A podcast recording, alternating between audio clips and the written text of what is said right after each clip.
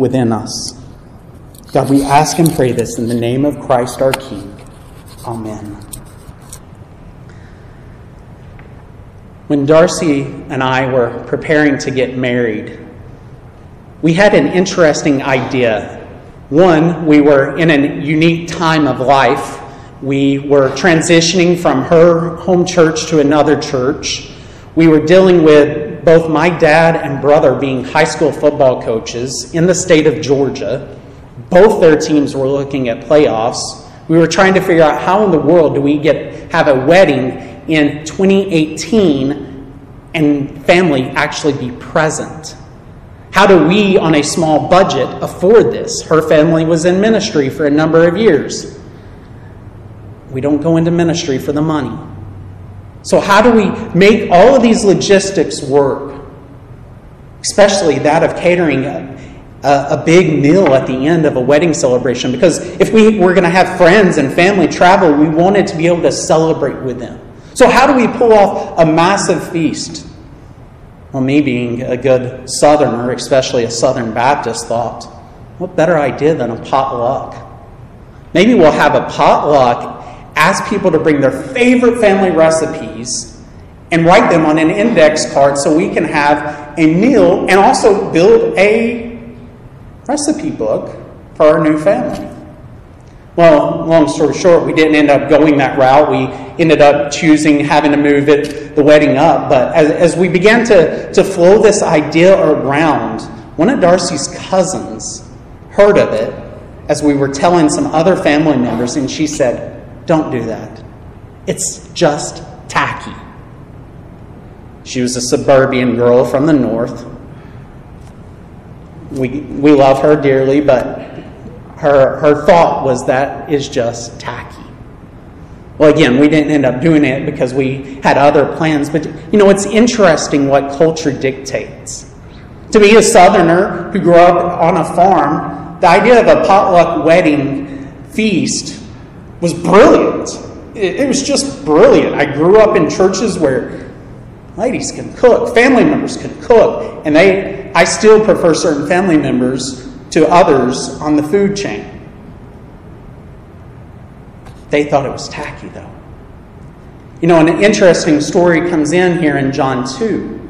Another cultural thing. Cultural dictates the things we do, such as what's tacky and what's not. Well, here, in this wedding celebration that's taking place, they're not debating on the matter of food, but there's an issue on drink. And it often bypasses us because we don't live in what's called an honor and shame culture. I'm going to get into that in a moment, but I want us to, to consider, even as we read John 2 1 through 12, that culture dictates certain things. It sets up the issues at hand that, as Westerners, we overlook. And yet, there's much going on here behind the scenes that we need to zoom in and focus as we look to Christ this morning. So, if you have a Bible, I invite you to go ahead and open up to John chapter 2, verses 1 through 12. And while you're doing that, we've been studying the book of John now for a few weeks with just a, a minor stoppage around Christmas. And, and as we doing this, we, we've seen that there's a purpose statement in the book of John from John 20, 30 through 31, which says, Now Jesus did many other signs in the presence of the disciples which are not written in this book. But these are written so that you may believe that Jesus is the Christ, the Son of God, and that be- believing you may have life in his name. So when we hear the purpose of this book, to, the call to believe, maybe as Christians we struggle with this idea. Why, why is we as Christians who have supposedly already believed, why, why are we being called to believe again? Is it, haven't we already done with that? But here's the thing Belief is not a one time thing, it's something that often wavers. Whether we want to admit it or not, if we're honest with where we've been this week, our belief at times has wavered. It's wavered in the moments of, okay, Lord, I, I just got more than I can bear. You must not think very much, and, and our belief wavers. Maybe our belief wavers in, in other various ways as we go through these various trials. Maybe our belief wavers in a good God in the fact of, okay, God, how can you be good? And all my life since believing you is nothing but a life of suffering. You begin to struggle and have to fight for that belief. So, whether you're hearing this call to believe for the first time or for the zillionth time, we need to hear this call to believe because this ongoing belief is what strengthens us to endure in the faith. We need to see that we constantly need these truths as they point us back to Jesus in the hope we have in Him. May our belief not be stagnant. May it not be something we did, but something we're continuing to grow in. To have that belief strengthened as we consider the fact that who this Jesus is. We've already seen Jesus as the one who has come to be the God made man that he was eternally God with God from the very beginning in creation, that he was incarnate, born of a virgin. He took on human flesh to become and dwell with man. He's come as the Lamb of God who is to take away the sin of the world. This is who Jesus is, and we need to continue to be encouraged by him, to have that belief strengthened. So, here this morning from John 2 1 through 12, that your belief may be strengthened. Hear the word of the Lord. I'm not going to try, and it appears it's on the wrong one anyways, to try and do this from the clicker, so apologize. So grab a Bible uh, in front of you. I thought I checked that earlier. Sorry. John 2 1 through 12. Here's the word of the Lord. On the third day, there was a wedding at Cana in Galilee, and the mother of Jesus was there. Jesus also was invited to the wedding with his disciples. When the wine ran out, the mother of Jesus said to him, They have no wine. And Jesus said to her, Woman, what does this have to do with me? My hour has not yet come. His mother said to the servants, Do whatever he tells you. Now there were six stone water jars there for the Jewish rites of purification, each holding 20 or 30 gallons. Jesus said to the servants, Fill the jars with water, and they filled them up to the brim. And he said to them, Now draw some out and take it to the master of the feast. So they took it. When the master of the feast tasted the water now become wine and did not know where it came from, though the servants who had drawn the water knew, the master of the feast called the bridegroom and said to him, Everyone serves the good wine first and when people have drunk freely, then the poor wine. But you have kept the good wine until now. This, the first of his signs, Jesus did at Cana in Galilee, and manifested his glory, and his disciples believed in him. After this, he went down to Capernaum with his mother and his brothers and his disciples, and they stayed there for a few days. What in the world? A wedding feast of an issue, and it's centered on wine. Well, here's what I think the main idea of John 2 1 through 12 is telling us water becoming wine is a means of showing us something better has come in Jesus, and so that we might believe in him. It's there on the screen. I'm going to read it again. Water becoming wine is a means of showing us something better has come in Jesus, and so that we might believe in Him. We're going to unfold this in three points. Point number one, a better purpose. Point number two, a better covenant. And point number three, a better understanding. Let's look at point number one, a better purpose. Since the prologue of John 1 1 through 18 has ended, there, the Apostle John has been giving us little time markers, little location markers along the way. We've not focused on those too much to this point in our study, but I, I want to draw this out here.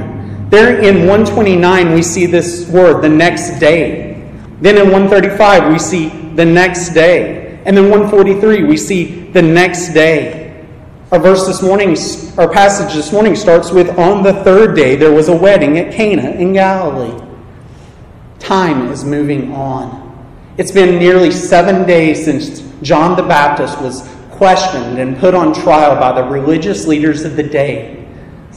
It has been a number of days since the first disciples came to follow Jesus. They're beginning to spend time with Him. But they've not stayed still as they went. Because look back at John 128. Look there with me. These things took place as John was baptizing. These things took place in Bethany across the Jordan where John was baptizing. They went from there to the east of Israel on the opposite side of the Jordan, on the eastern side, to where? Cana in Galilee. Jesus and his disciples aren't staying still, they're on the move. Life is happening. I draw this out because I want us to understand something about Jesus and this idea of discipleship. If we think discipleship is something merely an academic classroom setting, we're going to miss all of what discipleship is. Jesus, as he spends time with his disciples, he's living and going and inviting them along the way, teaching them as they go. For crying out loud, they even go to a wedding. Jesus invites them with him to, to attend this wedding so that they can be witnesses and see him do life and, and actually celebrate life and the purpose of marriage.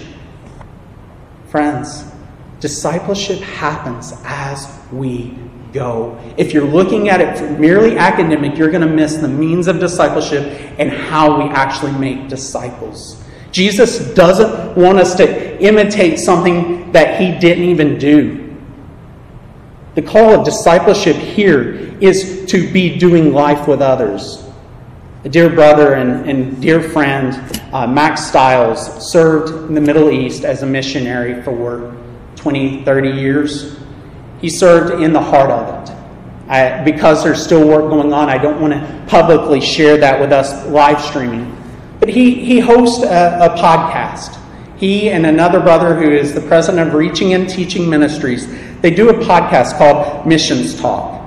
And in their last episode of Missions Talk, here's what Mac talks about. He's, he discusses that while serving overseas, they would invite people to live with them because they had the means of a bigger house in the Middle East. They would have different ones who were outside their nuclear family, outside their bloodlines, to come and live with them. They didn't necessarily sit down to study the Bible for hours together as a means of discipleship, but they spent time together in life talking about how the Christian life looks in the means of everything that they're doing. That was discipleship. Now, I'm not trying to encourage all of us to, to go and invite somebody to come and move in with you to, to do discipleship, but I want us to see that discipleship happens as we go about life. It means inviting people along as we do things. Inviting somebody on over to simply just have a meal, and it doesn't have to be something like Cracker Barrel, or even better yet, it doesn't have to be something like Texas Roadhouse or Calhoun's if you are familiar with the Knoxville area, or I don't know, the Brazilian steakhouse. It can be something as simple as oatmeal. It can be something as simple as PB&J sandwiches after lunch on Sunday. Inviting others in to do life with, to have a conversation around the coffee table, to run errands with. Some of you older members, you've got to run these errands. Both you and others have to run these errands. Why not do them together and talk about the matters of faith together? But why do I, I go on to this? Because we need to see that Jesus is modeling and, and pointing us towards a better purpose. And there's not a better purpose than a discipleship focused life. A life in which we are growing as disciples, and a life in which we are pouring out into others and pointing them to Jesus and away from ourselves. Because that's what's at stake here in this wedding situation is, is Jesus with his disciples are here. They're able to see what Jesus is about. They're able to understand that Jesus is doing far more than what it first appears when we read this. For example, we see, okay, they've been invited to a wedding in Galilee. The mother of Jesus is there in verse 1, but then in verse 2, Jesus also was invited to the wedding with his disciples. So they're in this wedding. The disciples here with Jesus have been invited. They're able to see what Jesus is about to do as they simply do life with Jesus. But an issue arises there in verse 3. It says, When the wine ran out, the mother of Jesus said to him, They have no wine. Now, we hear something like this in our Western culture and think, oh, well, party's about to be over. Or maybe we're even offended at the thought of wine at a wedding. But see, culture changes things, cultural practices change things. When they run out of wine in the West, we live in the West, no big deal. When you live in an honor and shame culture, it changes things significantly.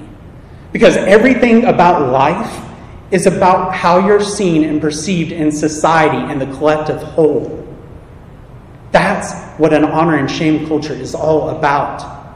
You do something, you bring shame not just upon yourself, but the name of the family. So, as they run out of wine, the bridegroom would have been responsible for providing the provision of the wedding. Again, I told you, culture changes things. You who have had daughters and already gone through this, you know the cost of weddings typically fall to the parents of the bride. Not here, it's on the bridegroom. The bridegroom is probably the relative here of Mary and Jesus, Mary being the mother of Jesus. So Mary has a vested interest in this. They've run out of wine. Our family member, our relative, is going to be shamed. Jesus, do something. Do something about this issue so he is not shamed. So he's not shamed in front of his friends. So he doesn't bring shame upon our family name. So he's not shamed in front of his new bride and her family. What a terrible way to start a marriage, being shamed. Notice Jesus. He doesn't say, okay, I'm, I'm going to do this. Notice his response here in verse 4. And Jesus said to her, Woman, what does this have to do with me? My hour has not yet come. First, notice this address. He addresses his mother as woman. He doesn't say, Mom, no. Woman. Now, before somebody rises thinking this is derogatory type language. It's not. Again, culture and the way we communicate is different. We need to recognize that as we read the Bible. We're not, our Bible translations, for the most part, aren't asking us to, to have the Bible translated into our culture as we read. We're brought in, being brought into a real culture with real background there. So as it says woman, we're, we're not expecting, man, that, that's distasteful. No, we need to see, okay, this is a normal address towards his any lady. It, it's the idea of the old southern ma'am. Yes, ma'am. No, ma'am. Thank you, ma'am. It's that kind of respect that Jesus is still showing. But he's also showing as he addresses his mother as woman that the tie is being severed between Jesus and his mother. He's no longer about the purpose of just being her son. He's about a greater purpose. What purpose? He says, My hour has not yet come. What does this have to do with us? I'm not here just to alleviate shame for our relative. I'm not here just so I can make this right and everybody go on as if nothing happened for no purpose. I come for my hour. Now, John, the, the apostle who, who has written this book, uh, the Gospel according to John, is going to hit on this over and over again. We're going to see my hour, my hour, my hour. He's pointing to the cross. His hour on the cross where Jesus is going to be crucified and killed to cover our sins. That's why, again, he's called the Lamb of God to take away the sin of the world. Jesus has come for this purpose, for his hour. And everything prior to that hour is building towards it to verify who is He, so that the people may understand and believe. Friends, when we think about Jesus and His coming and His ministry, it wasn't just to do good. It was not just to do good. It was not just to bring comfort here in the now. If that's what we think that Jesus' purpose was, we've missed it. Friends, why is it we often struggle in our belief when setbacks come. Because our belief is grounded in the here and right now things of life. We think Jesus is supposed to simply make life better. He's to get make me joyful when I'm down. He does bring joy. But it's not because he just brings you joy to overcome whatever circumstance you're facing. It's the fact that what he's working toward is greater.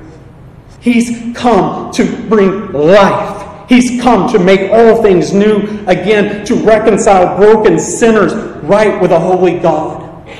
That's the purpose that Jesus came for. It's the purpose we're being invited into as his disciples. Yes, He's going to provide the wine, He's going to do those things. But He's come to make clear He is the King, and He's doing all for the sake of His glory, so that the world may know Him. Mary gets this. Look at verse 5. It says, His mother said to the servants, Do whatever he tells you. His mother said to the servants, Do whatever he tells you. She receives that rebuke from her son as he says, Our ties are cut. I'm about the will of my Father. And then she passes on to the disciples and the servants. You do whatever so he tells you. He's the king, he's the one who reigns. Daniel Dyke, a 17th century Church England clergyman, wrote It is the obedience that belongs to Christ. Many will do something that Christ says, but not whatsoever he says. Christian, if we're united to the purpose of Christ, if we're clearly seeing his purpose, we should do whatsoever he says. Whatsoever he instructs us to do and calls us to do as his disciples. Why? We've seen him walk it.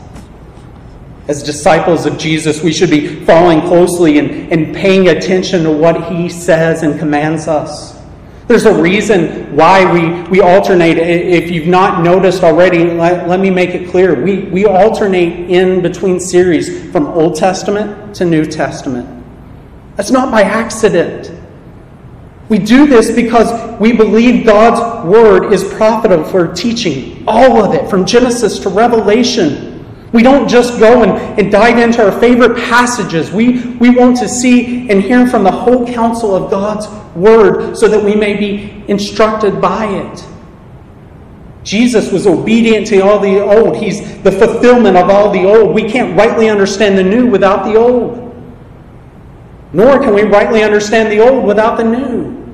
So we put these together and, and teach so that we can be instructed on what does it mean to be obedient, to work towards the purpose of Jesus and what he's called us to. Namely, to do the will of the Father. To see all that the Father commands is better. That's the purpose we need to be living for. Christian, do we understand we have been called to go and make disciples of all nations we're called to do this work. But how are we to do this work if we are failing to be obedient to all that Christ commanded himself? We need to labor for this purpose, to labor towards the purpose of obedience to the Father and his will, just as the Son did. This is the core of discipleship. This is the better purpose in which to live for. Christian, let us live for that better purpose because his ways are better than ours. Let's live for it. But Jesus didn't come just for a better purpose, He came for a better covenant. And that's where we turn here in our second point this morning. There in verses 6 through 10, there's a lot going on here. There's a lot of detail. But it's more than just, again, this idea of water being turned to wine. Underlying it is the old covenant being tossed out. The old covenant saying it has run dry. Look there at verse 6. Now there were six stone water jars there for the Jewish rites of purification, each holding 20 or 30 gallons. Jesus said to the servants, Fill the jars with water.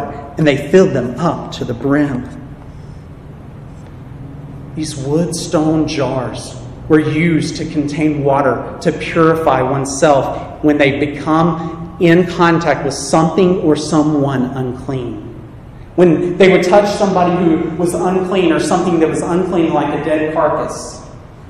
I don't know about you all, growing up on a farm, there was always roadkill. Always. Maybe it was a coon, maybe it was a cat, maybe it was something.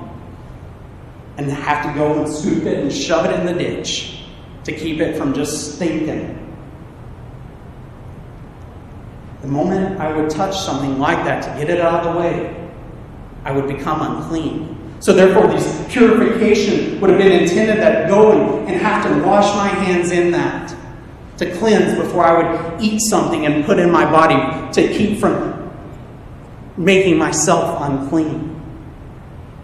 This is, is what the Old Testament would have been understood as by society. They would have used this purification system in their day, thinking this is what religion is. But Jesus tells them to fill it with water. But watch what he does. There in verse 8. And he said to them, Now draw some out and take it to the master of the feast. So they took it. Now listen even more carefully here in 9 and 10.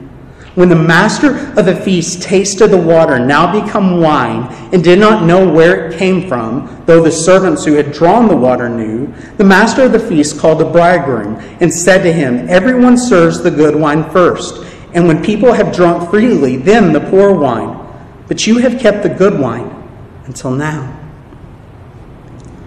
Jesus takes these jars of purification, fills them, has the servants fill them with water up to the brim,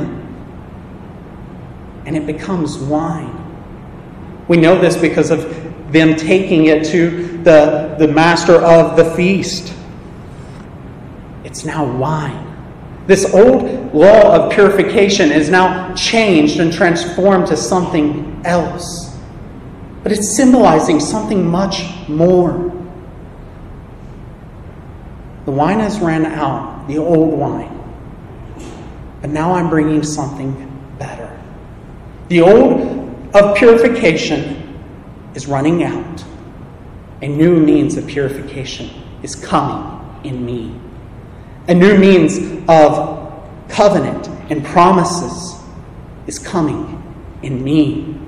In the book of Hebrews, we understand that it's talking about Jesus is the better prophet, priest, and king. He's the better prophet. He speaks a better word than the prophets of old. We see that he's the better priest, communicating a better covenant because he no longer needs to be replaced. Jesus lives forever. Therefore, no new priest needs to step in and take over. He's the better king because no one needs to take his seat again. If you've ever read through the books of First or Second Kings, you see king after king after king coming to sit on the line. It starts there with David and then Solomon, and then it goes to Ahab and Ahaz and, and just on down the line. Each of these kings died, and new one must step in the throne and in their place. There's much more going on there, but, but the point is, no new king needs to come in this better Jesus, this better covenant that he is offering. Yes, it talks about wine, and, and we'll come back to that here in a moment, but the reality is here Jesus is the better that's come. The old covenant was good, but the better has come and been kept until now. The old covenant was a promise to Abraham and Isaac and Jacob. It was a promise that Abraham would be a blessing to the nations, that the, the nations would be blessed in him through him and his family line. Of course, Jesus comes through that family line. Jesus is, is indicating here and teaching that he is the better covenant. He's offering it with better terms. He's not offering something that needs to be repeated over and over and over. Reality of purification, it must be done over and over. But Jesus comes once to lay down his life for all, never needing to do it again. You see the better covenant being talked about. When the master of feast says, Now the, you have kept the good wine until now, The good covenant has been kept until now in Jesus. He's come with the better covenant and its better promises, so that we once and for all may be restored to a holy God and draw near to Him and have life in Him. Friends, see the better covenant with its promises. It's a better way. Charles Spurgeon wrote, he says, If there had been sufficient wine for the feast, Jesus would not have worked this miracle, and they would not have tasted this purest and best of wine. It is a blessed need that makes room for Jesus to come in with miracles of love. It is good to run short that we may be driven to the Lord by our necessity, for he will more than supply it. The old wine of the old covenant has run dry, but a new and better has come. But let me show you now what this actually means. If you have your bulletin, I invite you to, to take it out or go ahead and turn to Isaiah 25, 1 through 9 again. We read this passage earlier in the service uh, as our scripture reading and then prayed a prayer of praise, of thanksgiving for it. There's something much more beautiful here that's gone on, particularly there in verse 6. On this mountain, the Lord of hosts will make for all peoples a feast of rich food, a feast of well aged wine, well refined. A feast of well aged wine. A feast means plentiful. Go back with me here to verse five or six. Now there were six stone water jars there for the Jewish rites of purification, each holding 20 or 30 gallons. 20 or 30 gallons, each of these. And this water, it was filled to the brim, so they're as full as they can be, and it was changed to wine. It's not just a little wine. This amounts to somewhere between 120 and 180 gallons of wine. He's not just given a little bit more, he has brought this feast. Jesus turning water to wine is the representation of Him fulfilling this feast and bringing it. That this is foreshadowing that He's the one to bring this about. This feast, this celebration of both food and wine to take place in the celestial city of heaven on the streets of gold, it, Jesus is going to bring it. It's coming in Him. You see, water being turned to wine is not just some accidental thing. It's warning us Jesus is the fulfillment of it all. He's coming both to fulfill the old and to make way for the new, so that we may draw near to our holy God. Brothers and sisters, see the better covenant that has been promised in Jesus, and let us draw near to it. Let us rest in its promises once and for all. But there's one last thing we need to see here. All of this leads to a better understanding, and that's where we turn in verse 11 and 12.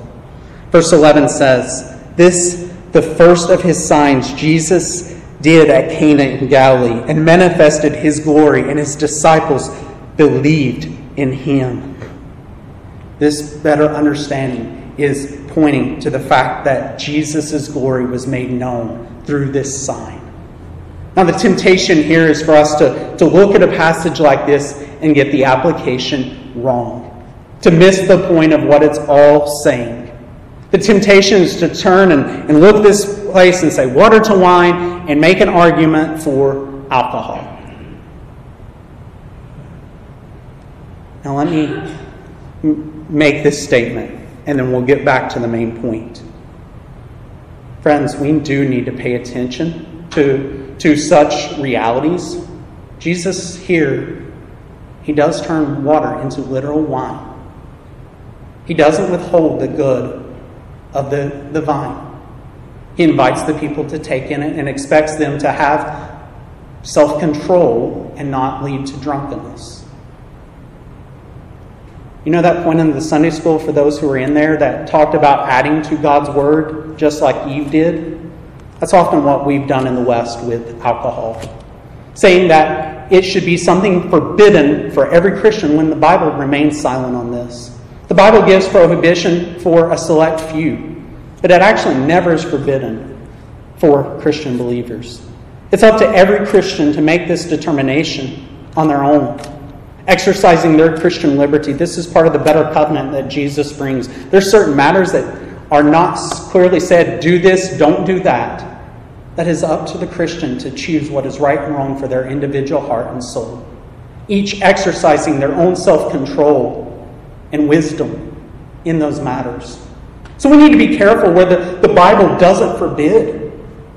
But that's not even the point here. But I bring it up because we look at this, we see it, we need to acknowledge here it really is wine.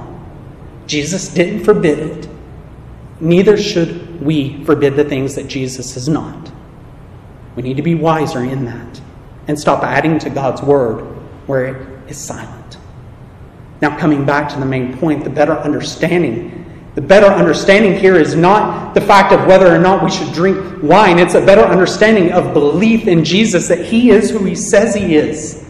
Here, Jesus has willed that water become wine.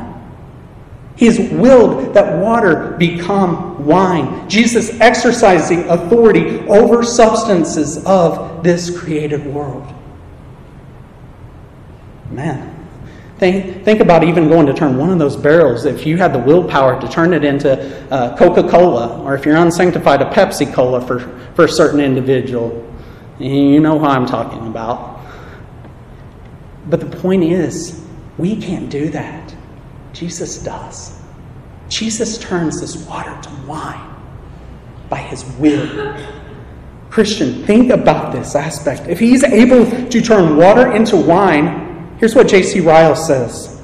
He says, If He wills their salvation and the daily supply of all their spiritual need, they are safe and well provided for, as if they saw Him standing by them. Christ's will is as mighty and effectual as Christ's deed. Let me repeat that quote. If he wills their salvation and the daily supply of all their spiritual need, they are safe and well provided for, as if they saw him standing by them. Christ's will is as mighty and effectual as Christ's deed. Because the Son of God wills that water becomes wine, how much safer are we that he can will not only our salvation, but will and empower us to carry out the faith. That He can will us through the power of the Holy Spirit to be sanctified and ultimately come to the point of glorification. No wonder the disciples heard and saw these things and came to the moment of belief. They understood not everything, but they understood enough to believe in this moment. They've seen the sign that Jesus did and they believed in him. They followed him. There, verse 12. And after this, they went, he went down to Capernaum with his mother and his brothers and his disciples, and they stayed there for a few days. The disciples clung probably all the more closely to Jesus in this moment because of that belief. They came to this better understanding to worship their God and what he had provided there in Jesus. Friends, we need to see like these first five disciples, these greater signs. And yet, still greater are we going to see as we continue to work our way through the gospel according to John. The greatest of these is the fact that Christ died and rose again and ascended into heaven. All of these signs are to strengthen our belief in Him. The fact that He is able to turn water to wine should strengthen us. We have a mighty Savior who's able to do far more abundantly than we could dare dream. He doesn't provide just barely enough for salvation, He provides it abundantly. This is the Jesus we come to worship. And this is the Jesus we need to rest in and to believe in. But, friend, if you are here and you are not one who is a believer, what more evidence could you want? Maybe you question why is it then good people suffer if there is such a good God? Why is it people get sick? Why is it people died? Why is there evil in the world? Maybe, maybe these are your stumbling blocks. Well, for you or you who are doing evangelism in the midst of someone like this, these things happen because sin entered the world. And when sin entered the world, brokenness and decay and death followed. And it is still reigning. And yet, this is exactly why the Savior of the world has come to undo it, to overturn it. And He's showing that as He has the authority over creation itself in the turning of water to wine. This Jesus that we're calling you to believe in, to rest in, He's undoing all that evil. He's undoing that. And death, it's soon to be destroyed because He has risen from the dead Death has no claim on the King of glory. Will you believe in this King of glory? Will you keep pressing on towards this King and have confidence He's got the whole world in His hands? Let's believe in Him. Let's believe in His better purpose. Let's believe in His better covenant. And let's believe with this better understanding. Let's pray. Heavenly Father, Lord, we thank you for this day. We thank you that you have provided.